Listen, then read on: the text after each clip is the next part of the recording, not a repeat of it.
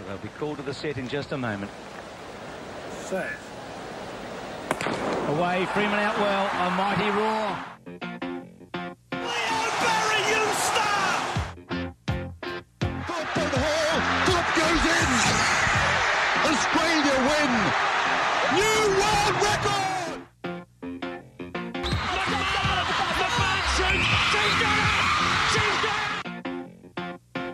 The, the winner is Sydney, Australia. Fantastic upset. Australian Samantha Stosur in straight sets is the champion of the United States Open. Here's Aloisi for a place in the World Cup. for us. He scored! Australia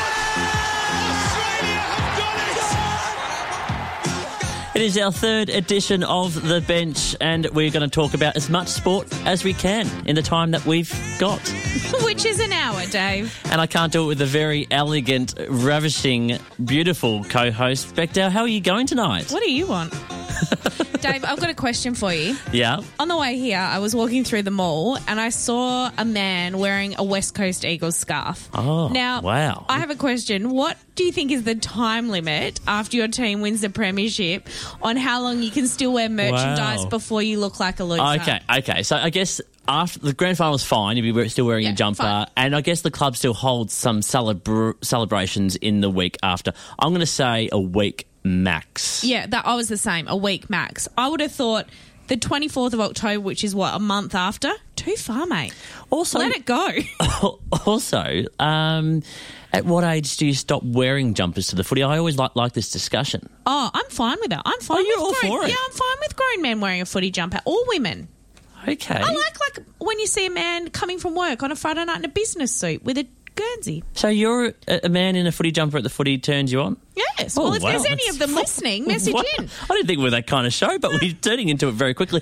But uh, business shirt underneath, or Yeah. do you like some guns? No, I like the business shirt. It's like okay, okay. Sport at the front, business at the back. Well, Beck Hmm. Dell's dating uh, show is not on the run sheet, but it's taking over the intro. Sorry, I just hijacked the whole thing. Anyway, apart from uh, what's happening down the mall, um, big show, big show. Huge. What's been happening in the AFLW? It's huge. The So draft much. yesterday, and we've got Abbie McKay on tonight, who is the first ever father daughter.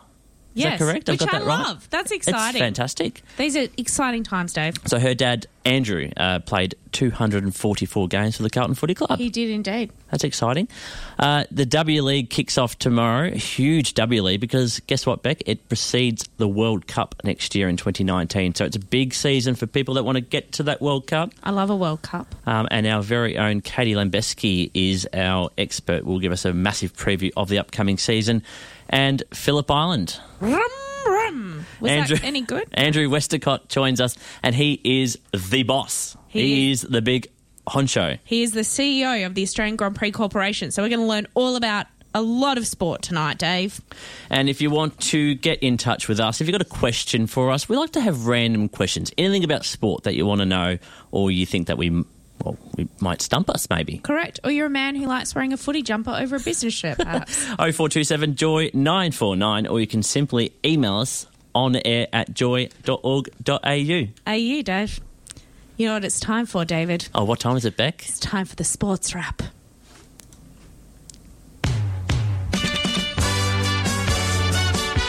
I love this music. I just like just listening to it. Going to start, Dave? Go on, tell me. I'm me. going to start in the United States of America because you know what there are a lot of Aussies doing over there, Dave? Basketballing. They are playing in the NBA. Yeah, I, we're courtside here at the NBA. We certainly are. I'm going to stop that. Um, it didn't take long for Aussie superstar Ben Simmons to register his first triple double of the season, David. Do you know what that is? Explain it to the audience. That is a double figure number in three categories. Oh, I was doing Yeah. so well. You said to me pre-show so well. You explained it I so know. well. Anyway, he had 13 points, 13 rebounds, and 11 assists in Philadelphia's second game of the season, which was a win against the Chicago Bulls. Unfortunately, David, since then, he suffered back tightness, which forced him to leave the game against Orlando after seven minutes, and he didn't play today against Detroit. Oh, You know still- who else is playing, though? Tell me. Patty Mills. Oh yeah, our Patty Mills. Hit the, uh, took the Spurs into an overtime victory against LeBron James and the LA Lakers, LeBron's new team. Oh, I know. Yeah, he yeah. Uh, he contributed 12 points in the win, and our third Aussie, Our local, Melbourne, I think he is. Joey. Yes. Joey Ingles has gotten off to a flying start for Utah, scoring 22 and 27 points in the first two games of the season, including seven three pointers against the defending champs, the Golden State Warriors. There was also the debuts of Ryan Broekhoff for the Dallas Mavericks and Jonah Bolden for the Philadelphia 76ers. Now, Dave, I had a bit of help with this. I'm not going to say it was Ben Simmons' girlfriend Kylie Jenner that helped me with that rap, but I'm not going to say it wasn't. okay. You Now, do with that what you will, Dave. Do you have uh, an NBA team that you follow? Do you get into the basketball over there? yeah, the Cavs. The Cavs, even with LeBron. No, no LeBron. No, LeBron. Ca- my favourite's Kevin Love. Oh, Number zero. I've got his jumper. I'm a Pelicans man. New Orleans Pelicans with There you Anthony go. Hmm. Davis. Yeah. Um, now you gave us a bit of an update. It was on our debut show about the arrival of Usain Bolt to the A League, which everybody thought was going to be the biggest thing in the world. And you've got some news for us. Is it Well, happening? yeah. Can we expect to see kids on the Central Coast wearing Bolt on their back? Not so much, Dave. As we know, he uh, has a role with the Central Coast Mariners, and we discussed actually that day his lure of a lucrative deal, deal from Malta. Oh, that's where all the good footballers go, don't they? They do. But Dave, the chances of Usain playing in the A League are all but over. With he is set to knock back a contract with the Mariners that falls falls well below his asking price. Now, apparently the uh, Mariners want to pay him one hundred and fifty thousand dollars or a bit less. You know what he wants, Dave? Three million. Two point nine mil more Oh, than that. wow. So, you know, they put an ultimatum on him to accept the offer or end his trial period. I would have Oh, thought wow. Usain might choose the coin over the Mariners. That's amazing. I know. But it leads me to an interesting point, which is, you know, when they put big names into these competitions, they don't play to raise the profile. And I thought of when Israel Folau paid AFL is another example. Um, do they actually have to be good? Like, I think the problem that A League has is Yeah. it's actually not that good. No. So, does it matter how much publicity is Yeah, I going to bring know. to the competition? Folau wasn't that good either. No. What they need to have, they need to have big names, even at their end of their careers, because the A League brought down uh, Italian legend Alessandro Del Piero numerous years ago, who had a great spell in the A League and Because he could play the game. he could play the game. So anyway, Anyway, But there's that's been a bit of my uh, Usain Bolt watch for this week. Uh, the round ball uh, came with a bit of controversy. The A League kicked off over the weekend, and I'm a big fan of the VAR. Now, if you don't know what the VAR is, it's the video assistant referee. Now, if anybody watched the Socceroos over the World Cup, the VAR delivered us a couple of penalties. If you remember how the game sort of went Yes. on, and then they brought it in for review, and you know, Jedinak end up scoring a couple of penalties from it, but. Great. There was a couple little issues on the A League over the weekend, and uh, Melbourne City actually got a penalty uh, against their rivals, Melbourne Victory, and it got brought to the VAR, and they still gave the penalty. But really, it's starting to baffle a lot of fans watching the game, thinking, okay, well, we've got the chance to review it. We're seeing it on the screen. It doesn't look like a penalty to us, but the VAR is saying it's a penalty. Why can't we just trust the people that we play to adjudicate the game live on the field? You know, that's not the trend in sport at the moment. Everybody wants to have a video assistant referee. No. But the problem with the A League is that in the NRL and the AFL, the fans can hear, you know, the commentary, the Yeah. meet, the reviewing that's going on. Well, in the A League, there's no. So the fans are just sitting there in the stadium thinking, what the hell is going on? Ah. Anyway, I'm hopefully it's resolved someday. Mm, Uh, Australian legend Mark Bosnich wants it gone right now. Bozza. Bozza finished. out. Round before round two starts. Um, the cricketers, our women in Kuala Lumpur, uh, r- has a clean sweep 3 0 against Pakistan. Um, Amazing. Brilliant batting from Alyssa Healy, a famous Australian name, daughter of the Nice. wicketkeeper. Nice. I think. Yeah. Oh, okay, we've been caught out, have we? I'm going to check that fact, but I think I'm right. And Ashley Gardner, who was player of the match, another superb display from the left arm spinner Sophie Molineux, helped Australia steal an 80 run, 89 run victory. Good on them. They could give the boys a few suggestions about cricket, perhaps the men's team. It's very important that we're in winning form at the moment because the T20 World Cup is not far away. Exactly. Now, Dave, big exciting AFLW news. We had the draft yesterday. So your team, the Cats, are coming Yes. into the competition in I- 2019. I'm so excited. Now they had the first pick, being the new team in, and they unsurprisingly selected Nina Morrison with their number one pick. She's a talented Geelong Falcons player and co-captain of Geelong Grammar. She played in a TAC Cup Premiership with the Falcons this year, and followed that up being named Vic Country's MVP in the Under 18 Championships. You know what I love most about the recruit there? What? There's no go home factor. We don't have to worry about the Tim Kelly saga that's happening. that's right. She's Because there. she's from Geelong. She's playing for Geelong. She's going to be at Geelong forever. Go Cats! Go Cats. Um, and speaking of the AFLW draft, we've got a massive guest coming up next is Abbie McKay, who is... The very first father-daughter pick ever in the AFLW. Exciting times playing for Carlton. We've also got Katie Lambeski coming up to give us a W League preview. It's going to be a big season in the W League. I keep saying it, but it's going to be the biggest season to come. Mm. And also, we've got Andrew Westacott. the CEO of the Australian Grand Prix. Well, that's the sports wrap done. You're listening to The Bench on Joy. it is.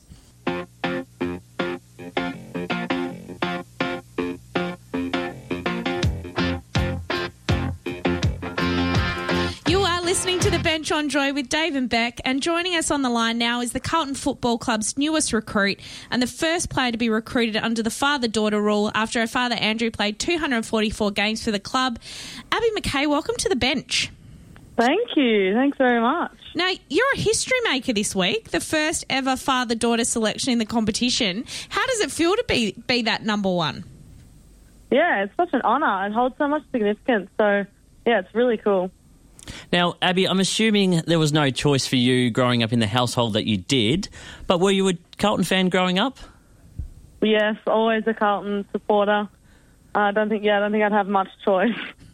Who was your favourite player Oh, well, when you were a kid? Was it your dad?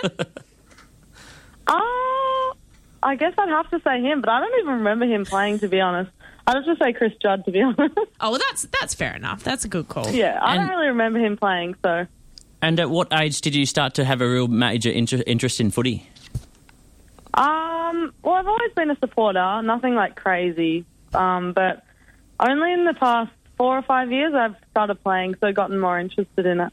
So, were you playing other sports before you got into footy, or or footy was your first sort of competitive outlet?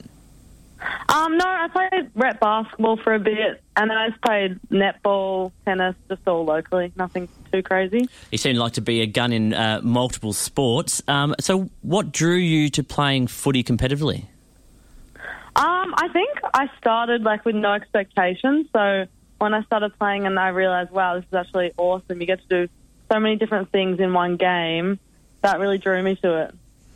Now, Abbie, you, you can you. Um, I think you had quite a feat this week because you're on the back page of the Age, and, and Winks has been the only person on the back page of the Age, I think, for the last few weeks. But um, there was a great picture of you and your dad. What sort of influence has he been on your footy and on your career? Um, it's been my dad mostly. He he obviously puts his input in here and there, but he tries tries to stay out of it a little bit, just so I don't feel too um pressured or anything like that. And uh, comparing yourself to your dad, what part of the ground do you play? And are there any similarities between yourself and your dad? Uh, I think similarly we are quite hard at the ball, uh, but we're very different. I play in the midfield, he played in the back line, so different roles. But yeah, I think both hard at the ball, work hard. So I think that's probably what was similar. Abbie, you were All Australian at the Under 18 Championships this year, and, and everything that I've heard is that the talent that came out of that Championships is even better than what we've seen at AFLW so far because the girls have had that uninterrupted pathway through footy um, that a lot of the older girls, I guess, didn't have. What do you think we've got to look forward to with the girls who are coming through the system now? Yeah, I think like even at local level, like when I started, there was only one girls team in the whole um comp- uh whole sorry club, and now there's ten. So like more and more talent's just going to be coming in, and it's going to be getting better and better. And in a cut before we know it, we're going to be just as good as the boys. Oh, very quickly, I would suggest. Oh, that's right. Yeah. Now, has quickly. have you had the chance to speak with any of your teammates since being drafted? Um, yeah, we had a little orientation day um, yesterday, so that was good to get to know. But I played in the VFL, obviously, so I got to know a few of them throughout that season, so that's really good to have a head start when you go in.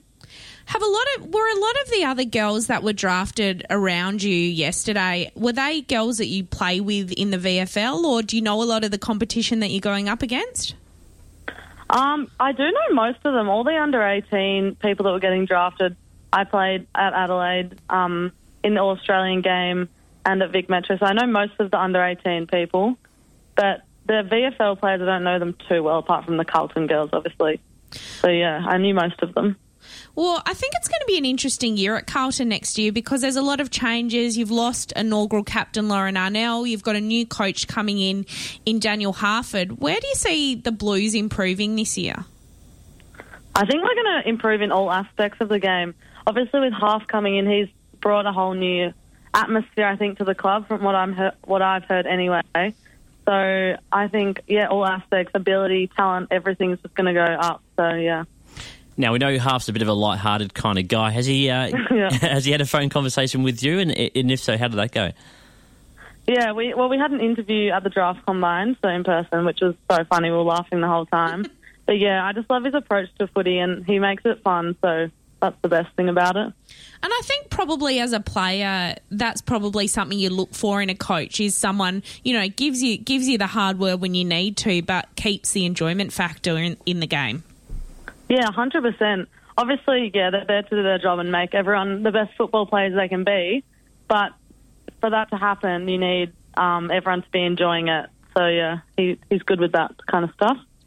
What do you think it's going to be like for you next year? You know, running out against against some of the biggest names we've got in AFLW. I mean, hopefully your own club, Bree Davey, will come back, but then playing against you know Katie Brennan, Mel Hickey, these kind of players that I'm sure you've you've idolised as a younger player. What do you think it's going to be like actually running around on the same field as them?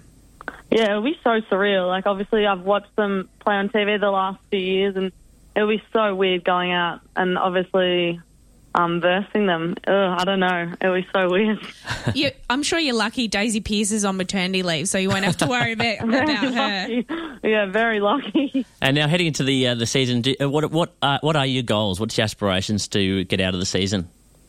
I think very short term, just get a game, work hard in pre-season and get a game. Hopefully, if I do get a game, play well and, yeah, make a name for myself. When does pre-season start for the AFLW? When do you get cracking on training? It's, I think, the 14th of November, mid-November. So not too far away. Yeah, no, not far away at all. Now, from my experience, finished. from my experiences from my very uh, mediocre career football in football, um, I used to hate the uh, the wet nights training, but I used to love playing. What's some of your favourite and also your worst parts of footy that you from your game? Um, I think my favourite is obviously the team, the teammates and everything. Yeah, I love game day. Um, probably the worst thing is the ice ice bars, to be honest. oh, of course, yeah. No, it wasn't that good to have the ice baths, but that would be. Yeah. that's pretty Yeah. scary stuff. Yeah, that sounds very unpleasant. Now, Abbie, one last question for you. Have they given you your number yet? Not yet. Soon to be decided. Surely you got a bit of push to get Dad's number. Yeah, there's rumours. I don't know. We'll Is it- soon find out. is There's it- not a number five at the moment, so it's possible. So you won't have to knock anyone out to get to it. You won't have to trip No. anyone over. No, definitely won't. Absolutely. Hopefully, I get it. We'll see.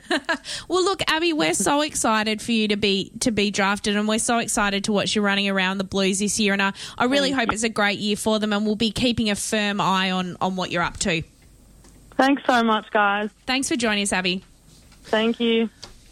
That was Abbie McKay, Abbie McKay, the Carlton first father-daughter recruit, and we're going to be watching uh, very closely to see how that all pans out. I get so jealous when I talk to footballers because I want to be one. Oh, I think maybe I, a very unfit, uncoordinated 37 year old, could get drafted in the AFLW. Maybe. I'd love to see you play footy. I, I reckon you'll be a very good motivator. You know, a couple goals down at three-quarter time. I reckon you could Come really girls. rally in. Get around it. What would be your coach? What would be your coaching philosophy, Beck? I reckon I'd be light-hearted yet firm. You know how I talk to you before we start the show? Yeah, like yeah. I'm light-hearted. And during the show, I think the audience Yeah. know exactly who's boss here. Don't worry about that. That'd be um, great. I yeah, be okay. really. Yeah, okay. Very interesting. I'll just yeah, just. And would you be a coach that would throw the magnets up in the air when you're a little bit couple goals down? Oh yeah, I'd be like, go nuts, full forward, full back, rock, move. I don't care. Shortest person on the ground. Get in the ruck. Mix I feel it like up. you'd be a person that would rock up late as well to training and just, oh, sorry, I had a couple of things on. I've been at the hairdresser or something like that. Yeah, I would. That is Ah. exactly what I would do. Anyway, coming up next is our very own W League preview and is with our very own W League expert, Katie Lambeski. Soccer is upon us with the W League season starting tomorrow night. And to tell us more is our W League expert, Katie Lambeski. Welcome to the bench. Thank you so much for having me. Uh, great to be here. Now, Australia, is it soccer or is it football? Because that's what it, it troubles some of our audience, I think. Uh, we're getting right into this straight away. You're Yeah. going to get me lynched over here. Oh, Terrible. no. Terrible. No, um, the answer is it's both. Um, I refer to it as both over different kind of ways. Like I used to be that kind of militant. No, it's football. It's like that, you know. But everyone refers to it in different ways. And of course, when you have competition codes like AFL, NRL, that's known as footy and football, it can confuse you. So I can see the point of people saying soccer because it kind of stands out a little bit more, and that's what it's known as by most people. So go for your life. Call it whatever you Yeah, I like. just feel the true enthusiasts who love watching, you know, the European football, um, love it to be called soccer. I feel football. like they judge me. Yeah, it is. It is. But Katie's told me it's fine, so I'm going to call it soccer. okay, that's all right. Yeah. Anyway, let's talk soccer. Yes. Um, how excited are you for the upcoming W League season? Uh, massively. Uh, it's going to be a great season. Um, the quality should be fantastic. New broadcast deal, which, which, which does matter heaps. It just gives it a whole different exposure. Um, and of course, you've got a Women's World Cup around the corner, so hugely excited. That the game is being raised every year, and uh, it should be again this year. And you speak about the media exposure. What's changed this year? Is it is there a, a bigger broadcast deal? Is that what we're talking about? Correct. Um, there is now the Thursday night special, the Thursday night special in Fox with Fox Sports, who will who will have every game, be it live on TV as well as streams. Um, Telstra has also gone into the action with My Football Live, which is really important as well. It's, re- it, what's interesting about this is not every game could be even seen last year. Like so, you have these cracking games, but with no one there to kind of, you couldn't watch on TV. You mm. were you were limited to Twitter. You were limited to people at the ground. So huge. This is huge. You can't be something if you can't see it. And for young girls watching, it's again that's huge for the game and it's huge for the girls playing. The standard is raised every year, and it's so good for people to see it. What's the following like of the W League in Australia? Does it, I mean, in terms of attendance and support, is it a game that needs a bigger profile to get more following, or is it pretty healthy? Um, definitely need. You can definitely give it a boost. I think it's a problem across the whole board in soccer as well. It's not limited specifically to W League. Um, I would like to see more A League fans get around the W League side of things. I understand with the curtain race, sometimes it can be an issue, just a very long day, but yeah, get around it. There needs to be a boost, and I guess the, A League fans can start it. What better place to start from? Well, and my observation, I mean, being more of an AFL fan and having a, an interest and involvement in AFLW, is it seemed to me that AFLW sparked a bit more interest in professional women's sport generally. You know, you saw the sort of women's big bash takeoff, and I think there seems to be this undercurrent of better support for professional women's sport at the moment. It's absolutely growing. You're right hmm. about that. I mean, with AFLW, you tapped into, you know, the Carltons, the Collingwoods, who come with big membership followings, massive followings, as we know. Um, yeah, they- they've they've built off that very well. With cricket, you had BBL, which re- which just skyrocketed, and it's kind of translated to the the WBBL, which Cricket Australia has done so well with, growing uh, so and the, you see the results. People are tuning into it; they love it. So again, with the problem soccer faces is just there's not that much money in the game, and there's only so much they can do. The FFA can do. I'm, I'm talking about here. So yeah, the, the the bigger codes, if you like, have the advantage, but. Again, soccer soccer's starting to make up for it in, in some ways.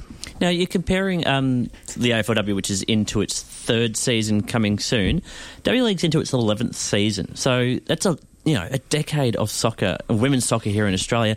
Where does it come from? Like, how was this season coming compared to the early seasons of the W League? I think you're just seeing a better. You're just seeing a better quality. You're seeing the Matildas have helped in a massive way. The success of the Matildas, the quality, they're a genuine chance to win a World Cup, and that's not something you can say for any of the our men's teams and boys teams right now. So it's they've really led it, but at the same time, it hasn't quite been captured by FFA by the FFA. There's been they just have I think it's there's been opportunities squandered, and but now you're seeing with Sam Kerr playing here, keeping Sam Kerr here. The World Cup around the corner, the Matildas being massive stars in their own right. You're seeing you can hopefully you see that translate into more support in the stands this year. And obviously, you just mentioned Sam Kerr, who is probably our best player of all time, or definitely the best player currently. The signing of Sam Kerr to Perth Glory, what does that mean for the W League? Like, Huge. Yeah, she's one of the best in the world. Definitely, Yep. definitely. Um, but uh, look, FFA committed to her by paying, by using the marquee fund by the by Fox Sports. Of course, they've used that to invest in her. They've only ever done that for players like Tim Cahill, Alessandro Del Piero. So that that should tell you how they view her, and I'm sure she's impressed by that commitment as well. So I'm sure that sways her. Being in her hometown helps. World Cup around the corner as well. You want to keep it familiar as possible to have a smooth as possible kind of lead in. But you're naming players like Tim Cahill and Del Piero, who, when they came to the A League, they're in the twilight of their careers. But Sam Kerr's quite the opposite, where she's actually in the peak of her career right now. Like Yep. it's it's a huge signing for the W League. I'm looking forward. I'm on the Perth Glory now, Would she, officially. Would she have had lucrative offers from overseas clubs? Correct. Europe, uh, European clubs were into her, but again, I think you got to go with what you know. At the same time, you got to be, and of course, being a Perth girl, being at home helps, of course, and yeah, and. I, I can't help but think the commitment that FFA have showed by put, by paying her outside of the cap or using that funds to her, that is that's a pretty big statement. So, thankfully she's here. We get to see her this summer, and uh, I can't wait. Is is it the World Cup preparations? Is that one of the, the, the reasons why she's playing the W League? Yeah, that that definitely be part of it. But yeah, she's been she's look she's been very loyal. She's had a lot of offers elsewhere. She's played in America, of course, and coming back over here now. So very important for her, I think, just to just to be ready and to keep in that kind of good shape. And she's important for the Perth uh, for the Glories uh, hopes for the W League this year. Now, Sam Kerr's only, uh, she's one of the, I believe, up to about 30 Matildas that are in the W League this year. Who's some of the other big names that, uh, that draw us to the game? I mean, I'm a huge Katrina Gorry fan. Um, fantastic midfielder for the Brisbane Roar. Did recommit at the start of this month, I believe it was. So had a season in America. So she's come back here. She's an elite midfielder, and to the, her playmaking quality, just to, to control games the way that she does, that helps unlock the rest of the girls in the Matildas. So she's vital for the Matildas, and she'll be uh, just as more vital for uh, Brisbane Roar this year. Oh, wow. Um, we are talking soccer with our W League expert, Katie Lambeski, about the upcoming W League season. Now, we've got to talk about our local team, the Melbourne Victory. Um, how are they looking? How are they shaping for the new season? It's exciting, I think. Um, Christine Nairn, a form, uh, she did play for Victory a couple of years ago from 2014 onward.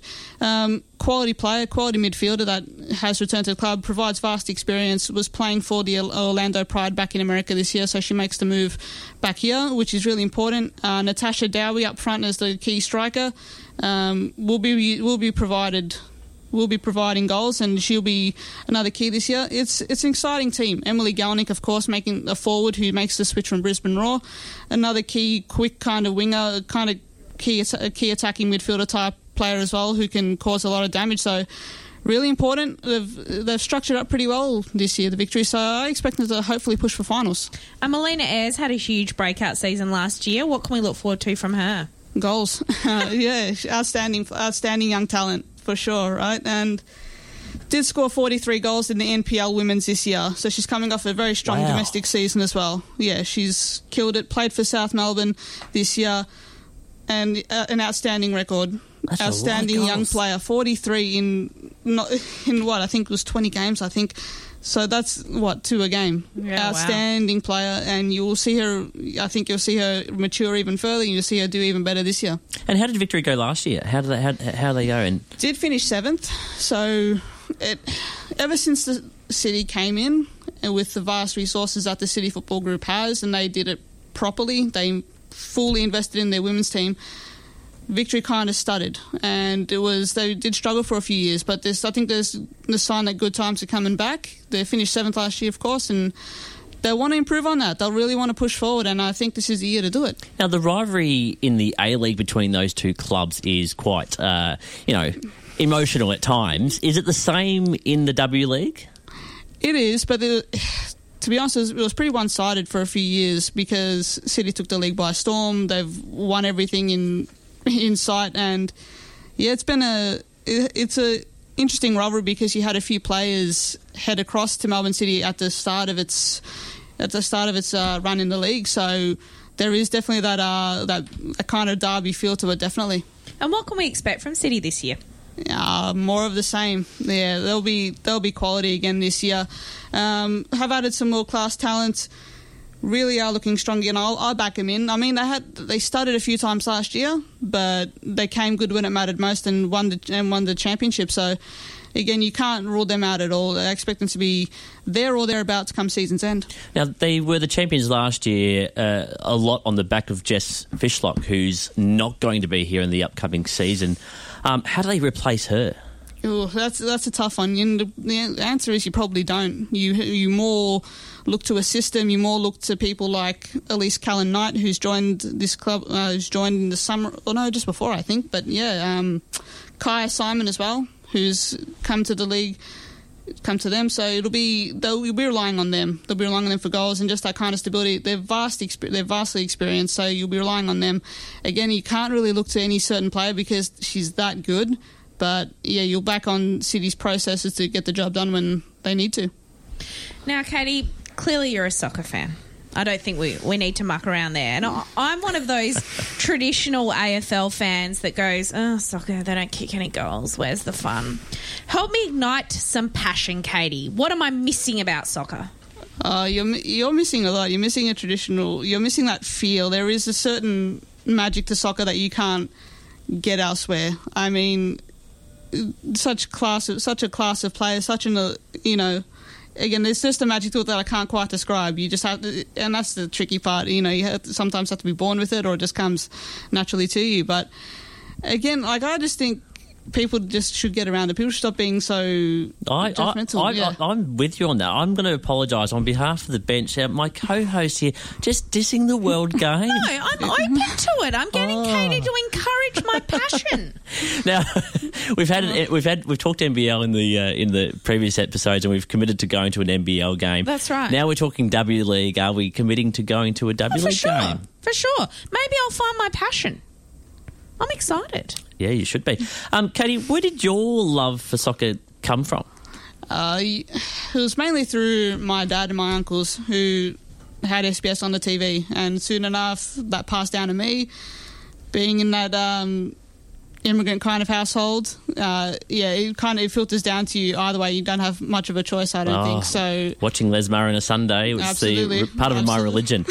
um, it, teams that you followed, teams that you loved, players that you aspired to be or loved Oh, watching. Wow. Um, Man United were always. I took to them pretty quickly. They were the they were the team of my dad, the team of my uncles who supported them. So that kind of got passed down to me. And then come around 2002 World Cup when. You know, obviously in Asia, great time zone for Australia. Being 11 years old at the time, it's kind of the perfect age. I ended up watching Ronaldo, Rivaldo and, Ronaldinho in the in the World Cup and win the World Cup with Brazil that year. And that to me that was just magic. That kind I was hooked ever since then. If I was to pinpoint an exact moment, it's probably then. But yeah, just um, I love it, and uh, long may it continue. I knew there was some good in you. Being a Manchester United fan, I knew it. I knew there was a reason we wanted Katie on the show. Well, one thing I did watch, Katie, was the World Cup, and one of the things that struck me about that that I wanted to ask you, being a woman who who I guess commentates on the game and comments on the game, was the treatment of Lucy Zelic during the World Cup and the criticism she copped for her accurate pronunciation of the players' names, and I just thought, what a disgrace the treatment to her as as a woman and as a professional soccer commentator. And I just wondered, from your position, how you felt about that. Uh, I was really just I just hated to see it. Like just seeing that stuff hurled at it. Never mind the fact that whether the question was whether she had them accurately or not. It was oh she's showing off. Mm. No, no, she's showing respect to the players. She's showing respect to the countries Why? putting in the time to actually learn their names and properly. And it's not, that's, that's not an easy thing. No. Don't forget the fact also her workload got quadrupled within the space of a few days because Optus couldn't hold up their end of the bargain with the World Cup, and that puts a lot of strain on those working with SBS as well, including her. And to have that thrown at her unfairly is just so wrong. And I think those doing that, those posting those comments, those making those comments, grow up, Yeah. learn, and yeah, get on board with Lucy Zelic because she's really passionate for the game and she's a fantastic advocate. Now, before we let you go, um, we've got to have you on record. Who is your tip for the W League? Ooh, It's a tough I, one. I hate doing these, but We'd love to have it on record because yeah. you can replay this if I'm wrong. It's Oh, we will. oh, definitely. I don't doubt it. I don't doubt it. Um, I'm going to go with City. Um, I just think they're they're they're just a strong professional unit, and yeah, I'll back him into again. The fall has to come sometime, but I don't think it's this season. So they'll win. They'll win it, in my opinion. And the game to the game to watch this weekend.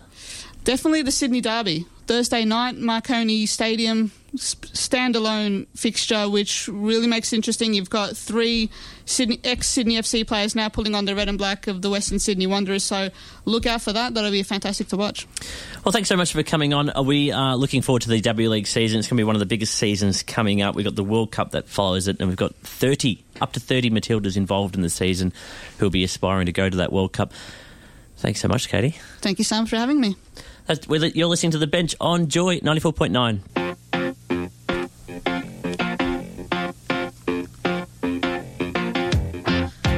You are listening to The Bench and over the weekend, the world's best motorcycle riders def- descend on Phillip Island, including championship leader Marc Marquez and Italian superstar Valentino Rossi. Joining us on the line to tell us all about it is Australian Grand Prix Corporation CEO Andrew Westacott. Welcome to The Bench, Andrew. Thanks, Bec. Great to be with you. And uh, yeah, it's exciting times for uh, anyone who loves motorsport, particularly um, motorbike racing. Now, Andrew, is this time of the year the most exciting or is it the most stressful for you?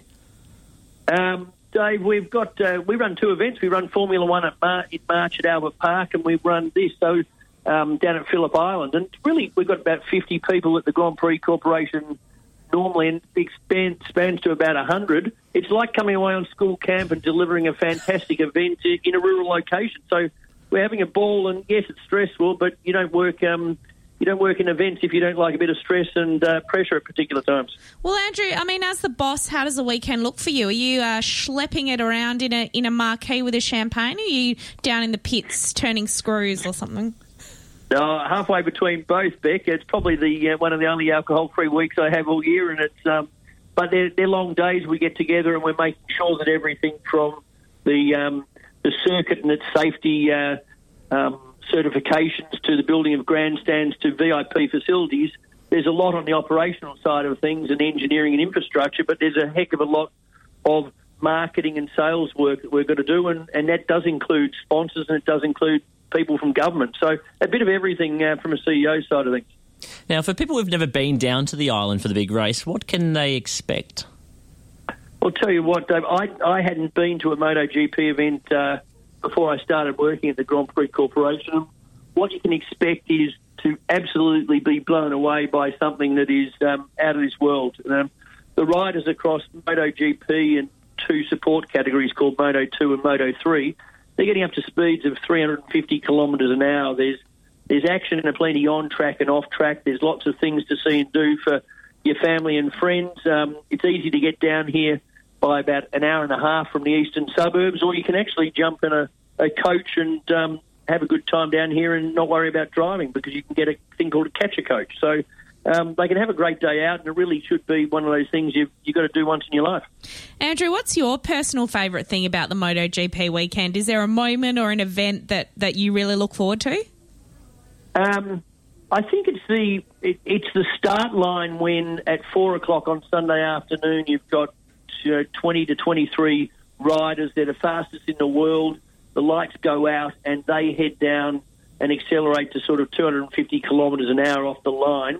And there's a roar, and everyone watches it as they go through this flowing circuit for the first four and a half kilometres before they come around for the first time. And then um, there's a sense of relief and um, excitement for the achievement of, of the team and putting on a, a world championship event. So uh, it's a bit of everything, but I think it culminates in the race on the Sunday afternoon. To be perfectly honest. Yeah, of course. And and away from the track, what's some of the um, the entertainment the fans uh, can expect? Well, there's a, uh, a wonderful facility called the MotoGP Expo, um, and if people love their motorbike racing or they just like riding motorbikes, then it's really sort of an expo for everything to buy uh, new bikes or gear and a, a tyre or learn a little bit about some safety features or just um, other things that might uh, help your riding. And it might even be sort of wireless transmitters to talk to your friends while you're, you're riding down. And the campgrounds, interestingly, open up tomorrow morning. And so if anyone did want to come down for the last minute, there's, uh, they can just bring a tent, come down, and uh, we've got campgrounds available um, right on circuit. We probably have you know, three to four thousand people camping.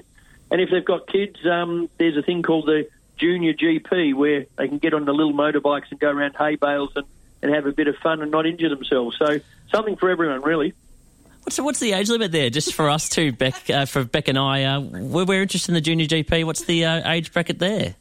Well, I reckon if you sort of, uh, you know, you'd probably get by, to be perfectly honest. Excellent, excellent. We're talking with Andrew Westacott, the CEO of Australian Grand Prix Corporation. Now, Andrew, to the race, we know Marc Marquez has sewn up the title for the season. Do you think there's a chance for him to get a bit complacent and open the door for our Aussie Jack Miller to come through?